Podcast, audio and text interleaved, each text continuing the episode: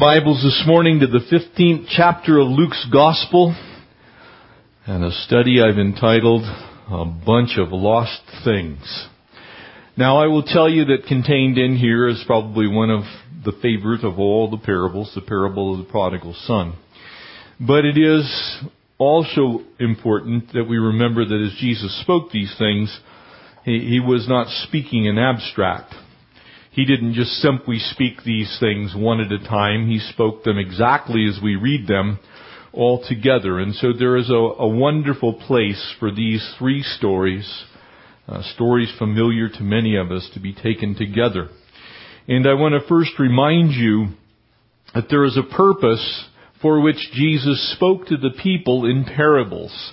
And in fact, the word tells us that their hearts were dull and they were hard of hearing and so because they could not and would not understand, he spoke to them in stories that they could understand. Parables get people thinking. They, they, get them out of their little box, out of the religious speak that can happen very often. Uh, one of the reasons that I'm delighted to have a heritage uh, in Calvary Chapel and specifically being brought up underneath Pastor Chuck himself is that we learn to teach God's Word uh, not just in its context and its proper interpretation, but with great observation and application to our day and time. And so very often, as I'm speaking to you, I'm speaking somewhat parabolically. I'll take those truths and try and apply them to today, the world that we live in. And that is exactly what Jesus was doing when he spoke these things originally.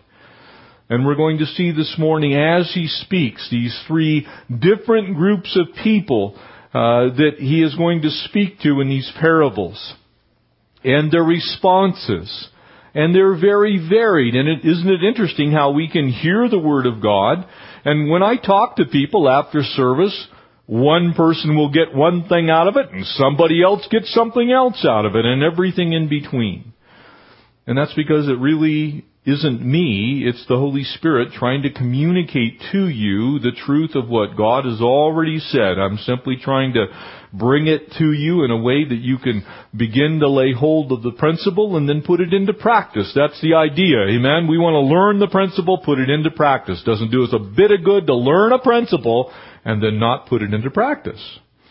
And so, these three stories that Jesus is now going to tell are perhaps maybe the three favorites of most people.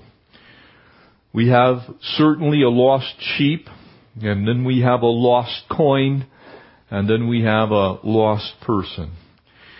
And we all once were lost. Amen? And as you look at lostness, people don't start out to get lost. And I would begin this morning by sharing with you one of my own little stories. I, I, for a number of years, was on the San Diego Mountain Rescue Team. And I can tell you that not once did we ever go on a rescue where the person of their own volition said, yeah, I left the campground intending to go get lost. Did never happen. We never found some person that said, man, I almost got away from you.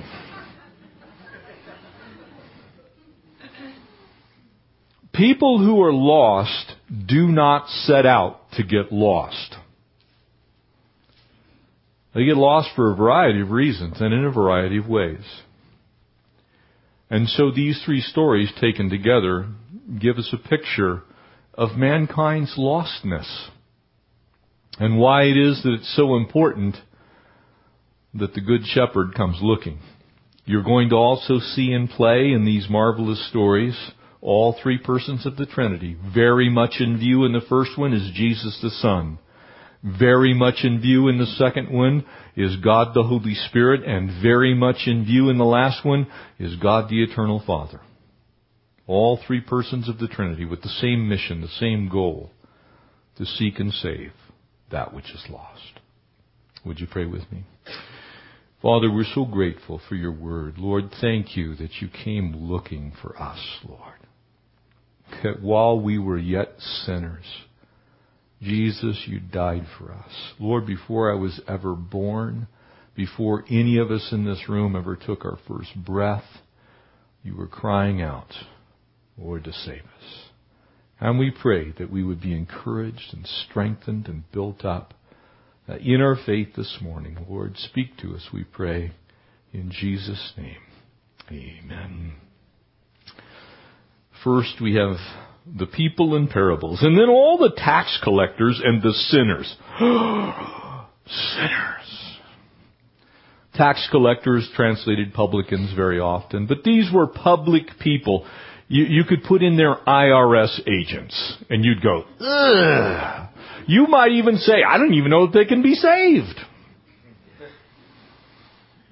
Tax collectors, publicans, public officials, politicians professional politicians existed in that day. Government workers that uh, had little or no purpose of benefit to the common man existed at that day. And then all the tax collectors and the sinners drew near to him to hear him. Don't you love that? Look at it for a second. It is the exact opposite group you would think, and all the scribes and Pharisees, because they knew what God had already said. You would think it would be, and all the disciples, because they spent time with Jesus, would be in that first sentence. But notice who it is. It's the very people that we would look at and go, I don't even know if they can be saved. Tax collectors. Sinners drew near to him and the Pharisees and scribes, the religious people, he's not doing it right. I don't, I don't like the way he did that. He's being a stinky. You can almost hear him complaining and whining. That's not how we do it in synagogue. I mean, after all, I mean, We've been around for a long time doing church the same way, day in and day out. I mean, look at us. Look at our robes. Look at our. I mean, do you guys have a temple? You don't have a temple. We got a temple. Religion can be a tremendous deterrent to relationship. The Pharisees, the scribes complained saying, this man receives sinners and eat with, eats with them. Duh! Jesus came to seek and save that which was lost. Amen? So I'm pretty glad he was coming after the guys that needed him. Very often, sometimes we think the church has a, has a corner on the market of church. Church needs to get out more. Church needs to hang out with publicans and sinners more. Can I say that to you? And I'm not telling you to go dip yourselves in the world's sin.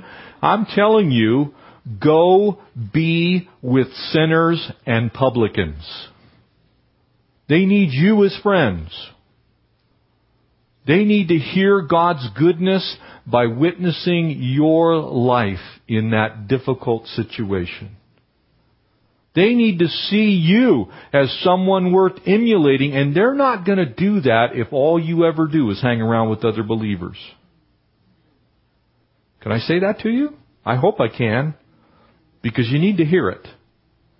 Because the church is guilty of being nothing more than a religious social club at times. It's like we're almost so afraid that we'll get dirty that we don't go out where the dirty people are, and they're the ones that need Jesus.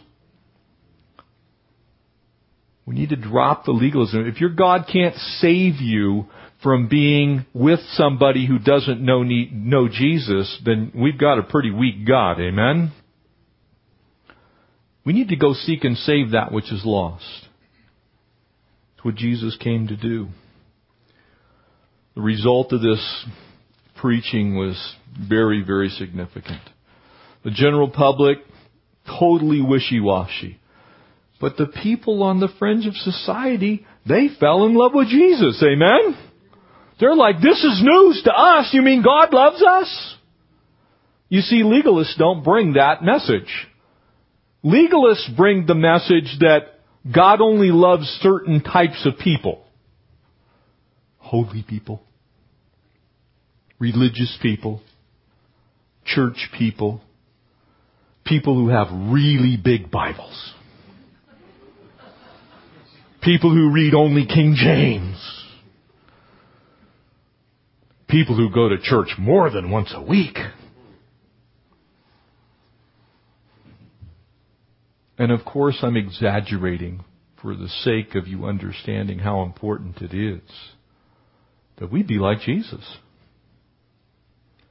Yes, absolutely and unequivocally, we have been called out of the world and we are to be holy. But that doesn't mean that we don't remain in the world to be salt and light and a witness. We need to be where people who need Jesus are. Very often that's our workplace. Sometimes it's in our recre- recreational time. It, it bugs me to no end when I see the church being something God never asked us to be. He did not ask us to go isolate ourselves in some little cult or commune so that we can be insulated from everything in the world so we won't get dirty. Jesus got dirty with the people. He hung around with people who needed him. Not just people who were already saved and already growing. The Pharisees, the scribes, they drew back. They were self-righteous. They had on their long flowing robes and they're like, oh man, he's hanging around with the wrong crowd. Shame on us. Shame on us when we develop a sense of self-righteousness that says, oh, I can't be around that person. They drink beer. I'm not going over to that person's house because I heard once they watched an R-rated movie. Now again, are we supposed to be different? You better believe we are. But we need to go where people who need Jesus hang out. I'm not telling you to go sit down in a bar and toss back a few brews either. So lose that thought right out of your heads. But you know what? Those unsaved folks that come to your house, they need to know that Jesus loves them. That you're not there with the little magnifying glass with your sinometer in the other hand going, eh, whoa! Can't believe you did that. Look what it says right here. You got a nine. Only goes to ten. And so Jesus, in light of that, begins to speak these stories to these people. And they're beautiful. Verse 3, he spoke this parable to them saying, What man of you having a hundred sheep, if he loses one of them, does not leave the ninety and nine in the wilderness and go after the one which is lost until he finds it? Do you see the picture there? It's so beautiful. Because it's so Jesus. He's saying, look, there's a hundred Christians. And there was one guy in there that wasn't actually saved, and he wandered away. And Jesus said, I'm going after the one guy. The rest of you guys, you can all hang out together, but I'm going after the one guy. And when he found it, he lays it on his shoulders. And this is a beautiful picture. I don't know if you, any of you ever smelled a sheep. It ain't pleasant. I can tell you that. They rate up there as one of the stinkiest animals on earth.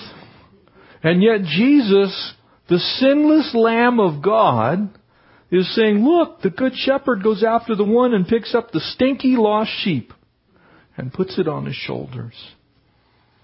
Rejoicing when he comes home. He calls together his friends and his neighbors saying to them, rejoice with me for I have found my sheep which was lost. And I say to you that likewise, there will be more joy in heaven over the one sinner who repents than the 99 just persons who need no repentance.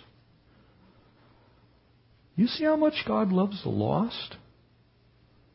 Sometimes we're guilty of shunning the lost. Sometimes I'm guilty of shunning the lost. I'll take it off of you. I'll take it on myself. I see that person that's walking. And we've got a ton of folks who need Jesus in our town, don't we? You see them. How many of you have driven by in your car with a judgmental heart, with your nose spiritually turned up in the air and go, just like the Pharisees, thank you God, I'm not like them. How many of you looked at that tatted single mom with a bunch of kids that, and you just go, oh, can't believe they would be like that. We're honest, we're kind of prone to do that. Judge where they're at. And Jesus is saying, have you ever thought to stop and tell them about me? Have you ever gone after the one? The one that's not like you? Notice there's a clear difference between the one and the 90 and 9. You've got just, righteous people. It says, your Bible says they don't need to repent. They're good with God. And Jesus, as the Good Shepherd, turns his attention towards the one lost sheep. The one lost sheep. And he picks up that stinky, lost sheep and puts it on his shoulders. Now I want you to see something here. There's really three groups of people that are in view in this particular part of this story. You got the publicans and sinners. This was hope for them, amen? Because they were lost. And they needed to know that hope. They needed to hear that Jesus loves them. This I know. Amen? There were the Pharisees and the scribes. There were the publicans and the sinners. There were the Lord's disciples. The publicans and sinners, they were the lawless ones, the lawbreakers. Pharisees and scribes already had the law. They would brag about how righteous they were. And the Lord's disciples, they'd already been freed from the law. You see, for most of us in this room today, we're in that third category. We've been freed from the law. What are we doing with that freedom? What are we doing with that freedom? For freedom, your Bible says, we have been set free. There are an awful lot of things that we can do that we can go seek and save that which is lost. You'd be surprised how many crazy conversations you can get into just outside of a grocery store. Maybe up mountain biking, hiking, fishing.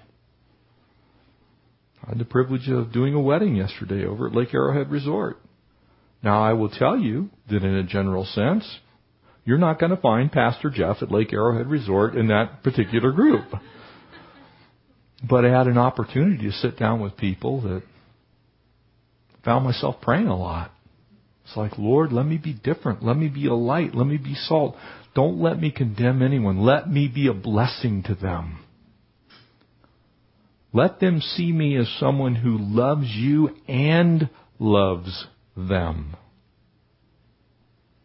Yeah, they're tossing back the alcohol like it came out of a tap. And the legalists are going, I can't believe you were there.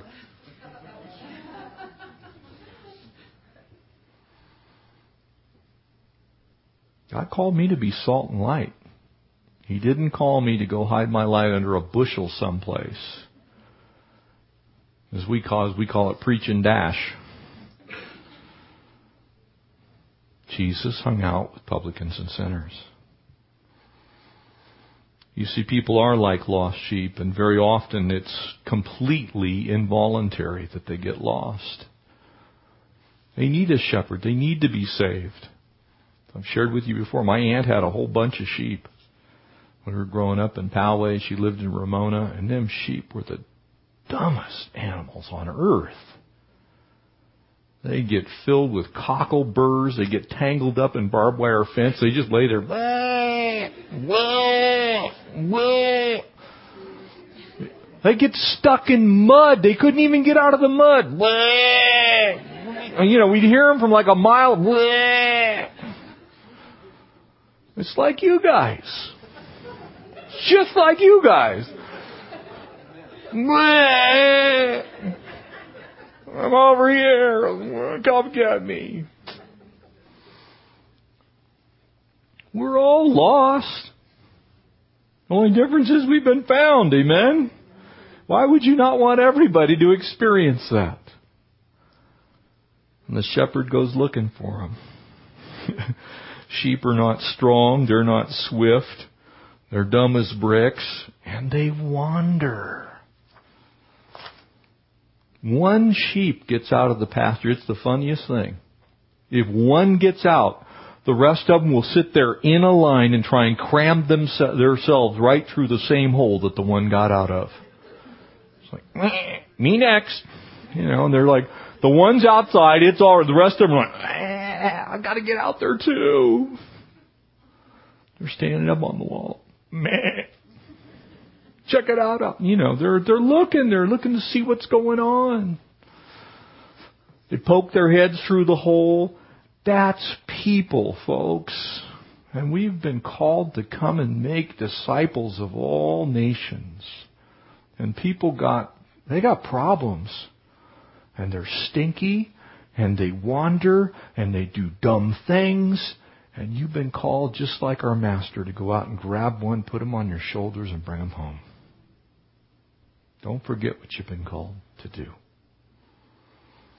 There's a punchline in the story. It's found there in verse 7. And I say to you likewise, there'll be more joy in heaven over the one sinner who repents than the 99 just persons who need no repentance. Does God love church? Of course. Does He love the fact that we're together in His name today? Of course He does. Of course He does. But you see, here's, here's the deal. We're all going to heaven. Most of us in here, as I look around this room, I, I'm pretty convinced that a vast majority, if not all, that are in this room know Jesus as your personal Lord and Savior. You're going to heaven. You take your last breath, absent from the body, present with the Lord. But there's a world out there of the one lost sheep. Please be busy about finding sheep. The second story here the lost silver. Or what woman? Notice how they link together. Sometimes we like to isolate these stories and tell one without the other, which is okay too. But or what woman having ten silver coins, if she loses one coin, does not light a lamp? Notice the work of the Spirit. Holy Spirit is light. Amen. And sweep the house and carefully search until she finds it. There's some effort in it.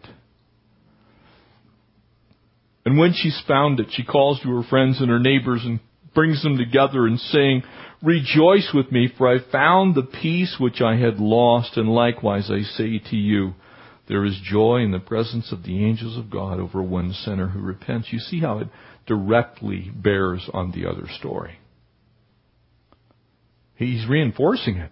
And he's going to reinforce it again with a third story. You see, people are not only lost the way the sheep is lost by their own stupidity at times, but sometimes by no fault of their own. How many children grow up in our world today a product of their family? They've watched mom and dad go through a horrible divorce. They've been tossed around between homes. They've gone in and out of schools. They've been dumped here with Aunt Susie. They've been shipped over there with Grandma and Grandpa. They haven't got a clue what stability looks like. And then we wonder why they end up lost. That coin had no control over where, what crack it rolled into.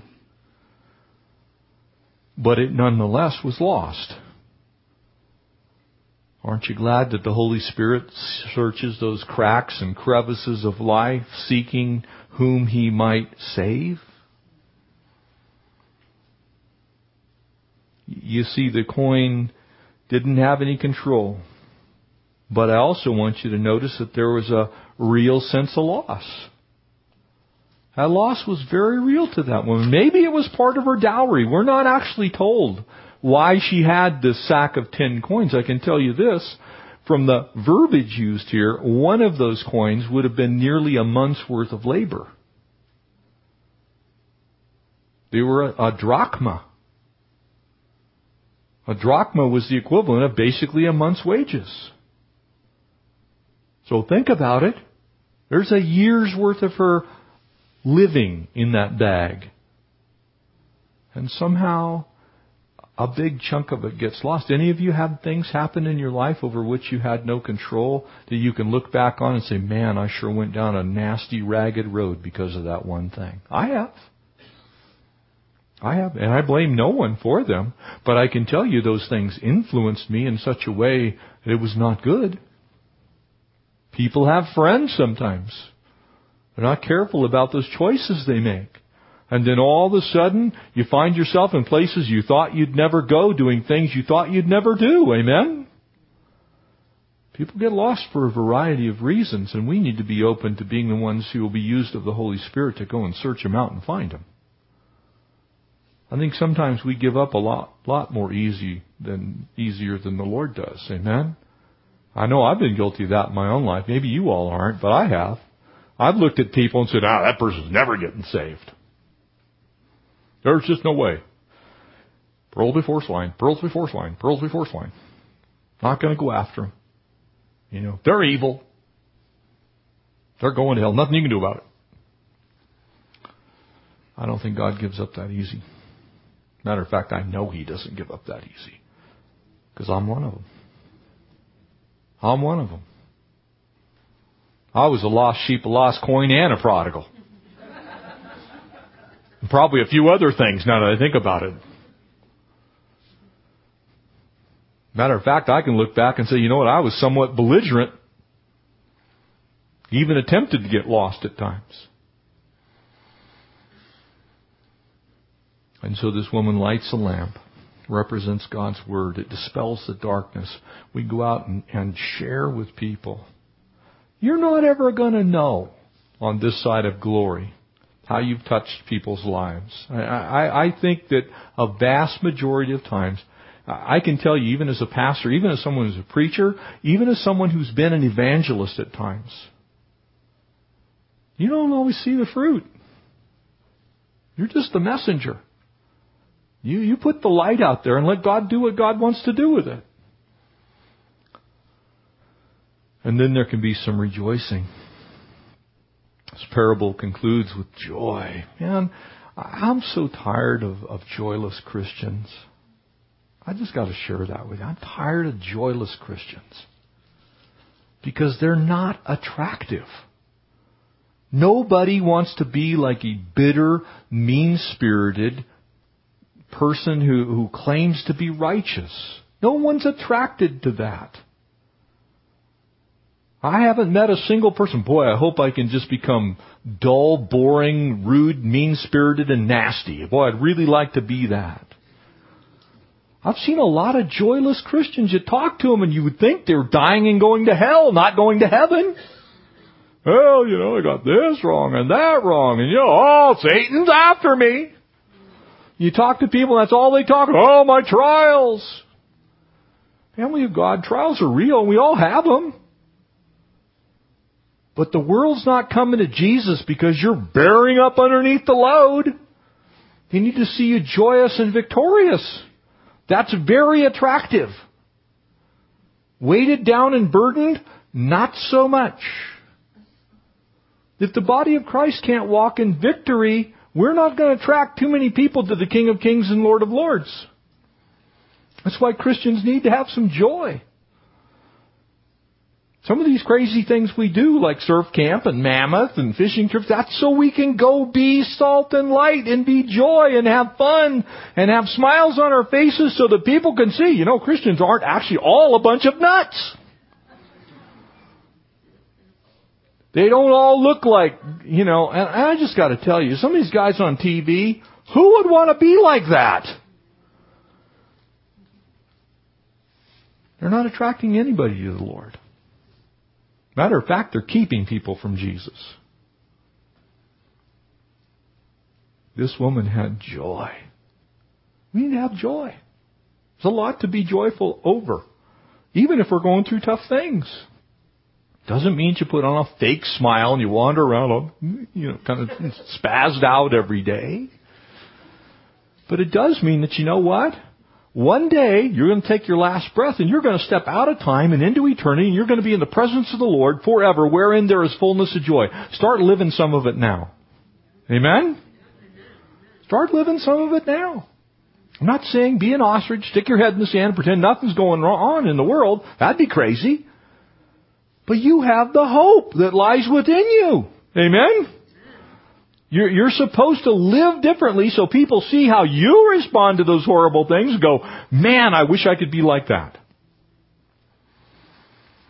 And now the third bunch of lost things. Verse 11, a certain man had two sons, and the younger of them said to the father, Father, give me a portion of the good that falls to me. And notice this, God lets him have what he asked for. Be careful what you ask for in life. And so he divided to them his livelihood. And this ties into the lost sheep. It ties into the lost coin. You can now see how the first parable was about the Son, the second parable about the Holy Spirit, and now the Father comes plainly into view. And it's this reaction, and it's how the Pharisees, in the first story, you've got the publicans and sinners. In the second story, you've got the disciples, and now we come into view with how the, the Father just works in the lives of those who are searching for Him. Because there's a lot of people who are looking for God, and there are people who are not looking for God. There are people who think they already found Him and haven't found Him, and there are people who you think haven't found Him that have found Him, and everything in between. That's why we're not to judge the heart condition of mankind. We can look at fruit and say, you know what, yeah, that's probably not what a Christian should be doing. But God's a, little bigger than our own personal preferences. And so in this parable, Father's going to be mentioned 12 times in the story. The lure of faraway places takes over. And, and as you see these things come into view, you've got the first one's kind of a scandalous guy, yeah? I look at this guy and I go, eh, yeah, yeah, kind of just got what got what he had coming to him. Amen. It's okay. You can say amen. He got what he had coming to him. Gimme, gimme, and so he got what he was asking for, and it didn't work out so well. Two sons.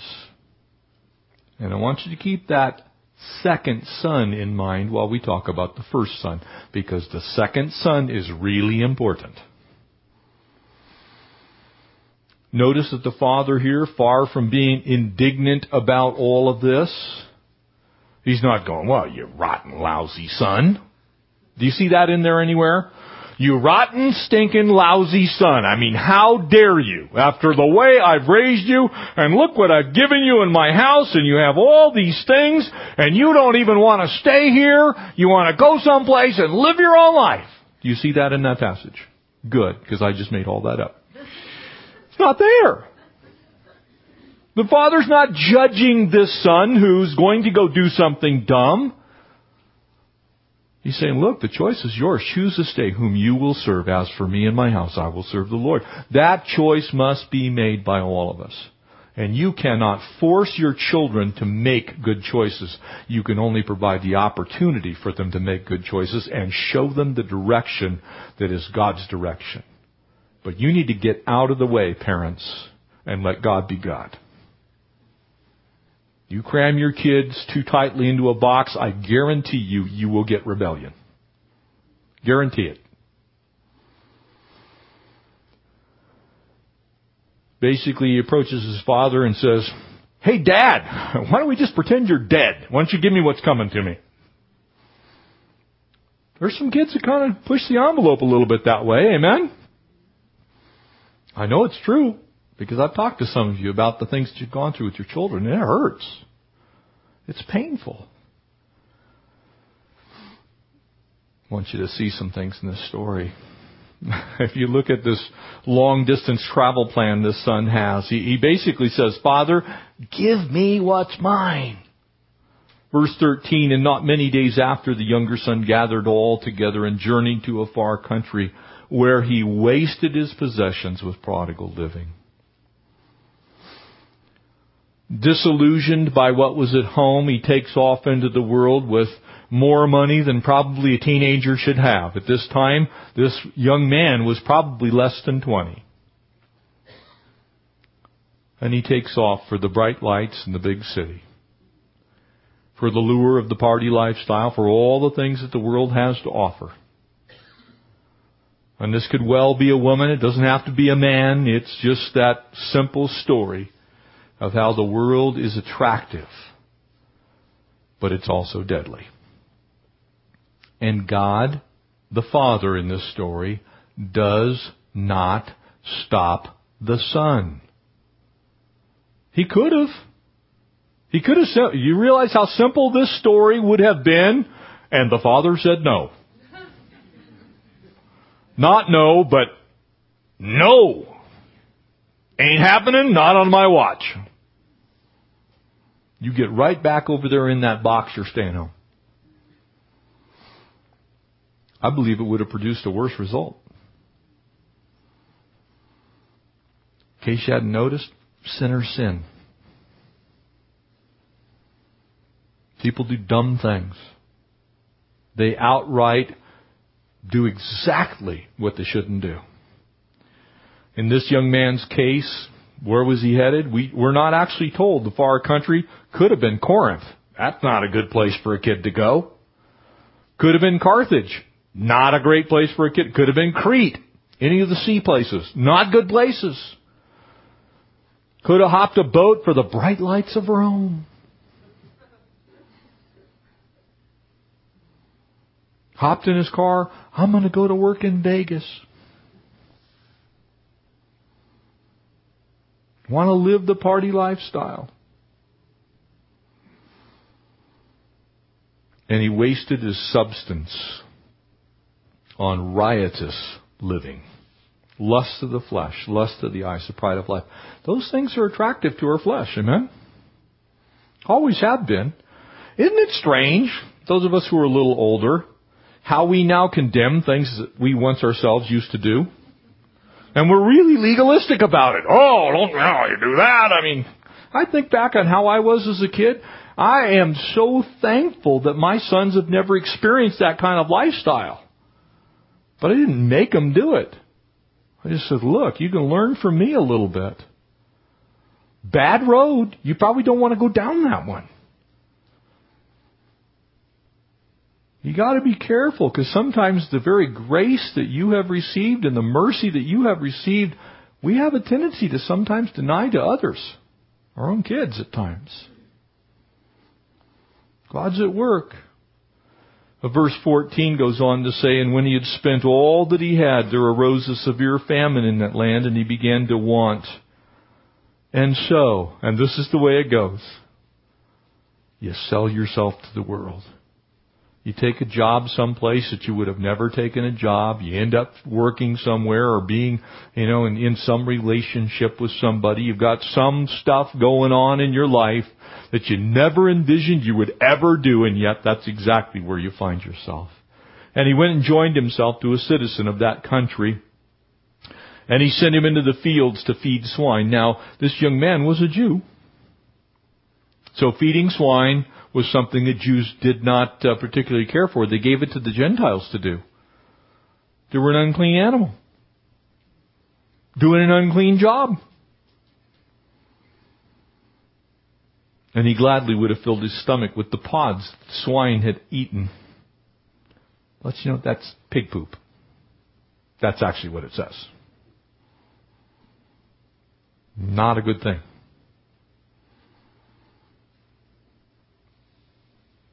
No one gave him anything. You see the, the lure of those faraway horizons eventually fades.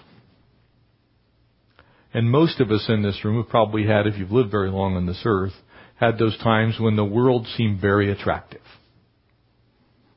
Well, I can't wait until I get to do that.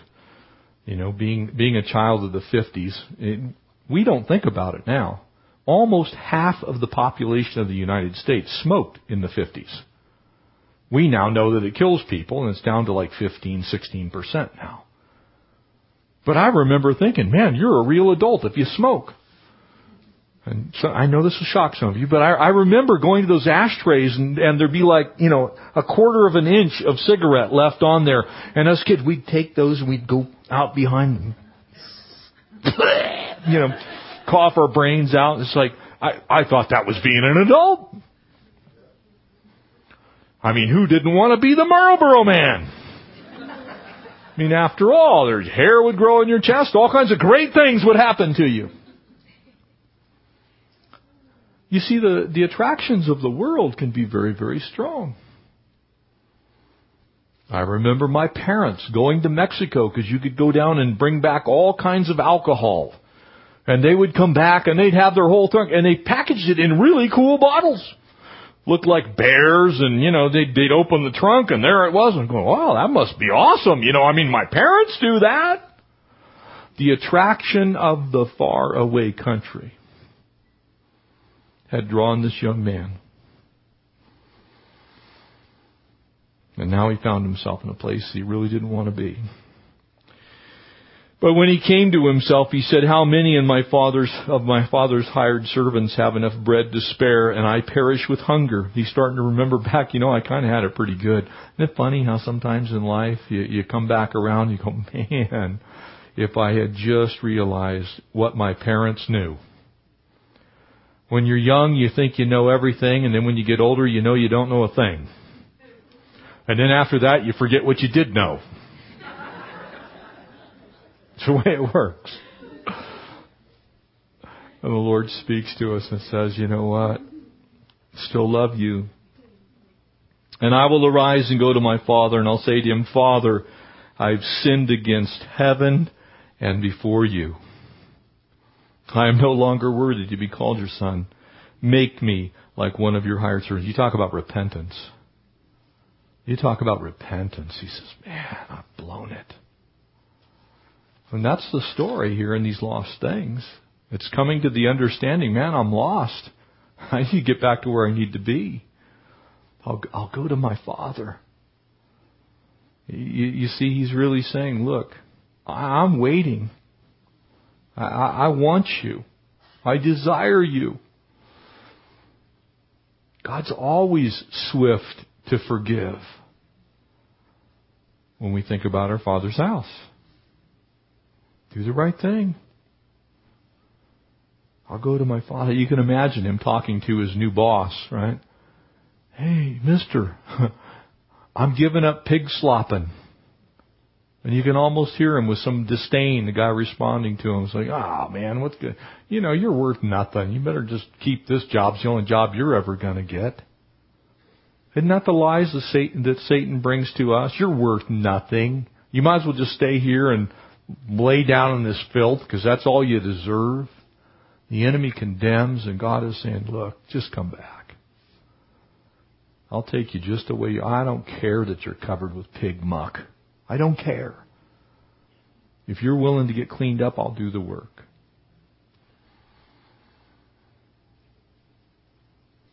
You can almost imagine him sitting down on the side of the road on the way back with his face in his hands going, God, look at me. How did I ever get here? I had that experience. Had that experience. I sat there with a gun pressed up against my temple for I don't even know how long. God, look at me. How could it be that I ever got here? I heard the same voice that the Father brings into view here. Just come home. Still love you. And he arose, verse 20 says, and came to his father, but when he was still a great way off, I love that when he was still a great way off.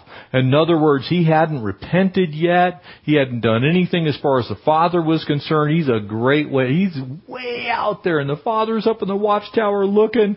It's my son! He's stoked before he ever gets there. That's because God loves us with an undying love. He always has, always will. Even when we're messed up. And his father saw him and had compassion and he ran and fell on his neck. That's another way of saying he grabbed him and gave him a bear hug and he's just kissing him.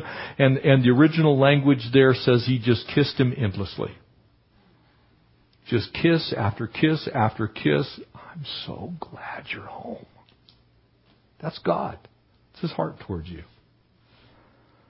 And the son said to him in verse 21, Father, I've sinned against you, against heaven in your sight, and I'm no longer worthy to be called a son. But the father said to his servants, notice how there's not even any inkling that the father even really heard those words. It's as if the son said them, the father almost didn't hear them. They went in one ear, yep, good, right out the other side. 2 verse 22. But the father said to his servants, bring the best robe and put it on him and put the ring on his hand, the sandals on his feet. Bring the fatted calf and kill it and let us eat and be merry for my son which was dead is alive again. That which was lost is found. And they began to make merry. hallelujah. Amen. You see yourself in that picture? I see myself. There was a time in my life when I was not walking with the Lord. And I'm glad God was looking from that watchtower and said, man, he's home. A robe, the best robe, a ring, shoes, throws a feast. And I love this. He who was dead is now alive. And then finally, there's one more son.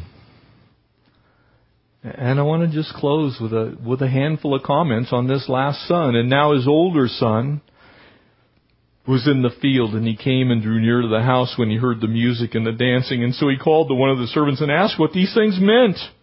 And the servant said to him, your brother has come home because he has received him safe and sound. Your father has killed the fatted calf. Here's what religion does. Here's what self-righteousness does. Here's what holding up your own personal righteousness over the grace of God can do. And of course this applies mostly to the Jewish people because that's who was in view here. But it's to all of us who, who bear that, that spark of legalism in us. That judgmental spirit that says, you know what, I, I would never do something like that. But he was angry and he would not go. Couldn't even rejoice that his brother was home. Do you see that? That's what legalism does. Well, I've been over here toiling underneath the, the pain of suffering and sorrow, following hard after the Father. I've been working my spiritual tail to the bone. I'm not going to the party. He got to go do what he wants. You ever notice how people sometimes are jealous of people who've been out in the world and actually get saved and they love Jesus? It's the craziest thing. And therefore his father came out and pleaded with him. Remember the father is the father in this story. And the father pleads with us. And so he answered and said to his father, Lo, these many years I've been serving you. I mean, I've been going to church 18 times a week for 20 years. And this dude's been living like literally hell. And you love him? You love her? I mean, do you see the tats on him? Can you believe the way he used to live? And couldn't rejoice. I never transgressed your commandment at any time. You see the legalism? You see the self-righteousness there? I've been holy. And yet you never gave me a young goat that I might make merry with my friends. You never did anything like that for me. Whiners and grumblers against the goodness of God are an abomination to the Lord, folks. We need to be careful not to be so heavenly minded about our own righteous living that we forget that God rejoices over broken people. And that He's looking for them to come home. And we need to rejoice with Father God when it happens. They might still have a little bit of muck on them from the pig pen. And I, I tell you, in shame of my own self, and let me just personalize it for you. I can remember having these thoughts. I can remember looking at people, I don't even know why you'd want to save them, God. I mean, after all, look at the way they live. You know what solves it? Look inward instead of outward. Look at yourself. Check out your own heart and go, man, what business have I been in the kingdom of God? You see, this elder brother had a huge problem, and it's called self-righteousness. And I want to speak really kindly, very concisely, and very quickly. We can do this in all kinds of ways, folks. Uh, I've had to pick up the pieces of some of the things that have been said in this church when somebody's demeaned because they own a TV. Well, we don't have TV in our house. You have TV? You must be going to hell. I've had to pick up the pieces from the families. You all know our story. We have homeschooled. We have gone to private school. We have gone to public school. I've had to pick up the pieces of the broken lives of the people who have their kids in public school and somebody who homeschools says, well, you might as well just kill them. That is a direct quote from what I was told by somebody in this church. That's self-righteousness, folks. And it has no place in the body of Christ. Homeschooling's good. Private school, good. Public school, also good. We need some of our saved kids in public schools. Amen? And I'm not picking on anybody for any reason right now. I'm just simply telling you this is how easy this can happen. So please receive it in that way. I've had people, well, you know, you, you use the New King James. How come you don't use the King James? I keep expecting them to use an Oxford English accent when they say that to me. You know, my former church, we use the King James only Bible. We need to be really careful about what we pick and choose as our area of self-righteousness. Notice what is said here. But as soon as the son of yours came, who devoured your livelihood with harlots, you killed the fat of the calf for him. And he said to him, Son, you were always with me and all I have is yours. No differentiation between the two sons. That's grace. That's what grace does. It's unmerited favor. It doesn't pick out the person who doesn't have TV or the person who chooses wonderfully to homeschool. It doesn't pick out the person who's never had a drink. It doesn't pick out the person who's never put a cigarette in their mouth and say, well, you're a little more righteous than everybody else. Grace covers it all, folks. All of it. Your stuff, my stuff, our stuff. And it was right. Notice this that we should make merry and be glad. For your brother was dead and is alive again and was lost and is found. Hallelujah. You see, he wasn't sitting there going, well, you know, actually you're really better. Because you've never given me any trouble. What he's saying was, without my grace, you'd be lost too. But with my grace, it's going to be okay because there isn't going to be any difference in heaven. I love you both. Now, of course, Israel's rejected the Messiah. And the Pharisees were probably sitting there going, Look, how can you bring these Gentiles in? The family lets us not be guilty of those same things. We need to seek and save that which is lost and rejoice when it happens. Amen? Let's pray. Father, thank you for the attentiveness of your people. Lord, thank you for your word, which is truth, brings life. Lord, thank you that we've been saved by grace. Lord, thank you that we believe by faith. Thank you that there is no differentiation between Jew and Gentile. You're not a respecter of persons. You love each of us with an undying love. that Jesus went to the cross for the most wretched and for the most righteous. God, thank you that that's the truth. God, no matter where we fall on the spectrum of capacity to sin, it takes the same grace to save each of us. And the same heaven awaits all of us. God, thank you for that. Lord, help us to remember that, that we have a task to do while we're on this earth, and that's to go out as, a, as an under shepherd.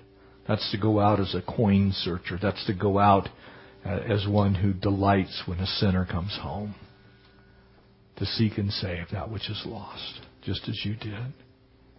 And so, Lord, we bless you. We thank you. Help us, Lord, with our own little prejudices our own little sillinesses, these things that we hold in our hearts that sometimes can get in the way of you using us for your glory. We bless you. We praise you. We thank you. We ask all this in Christ's name. Amen.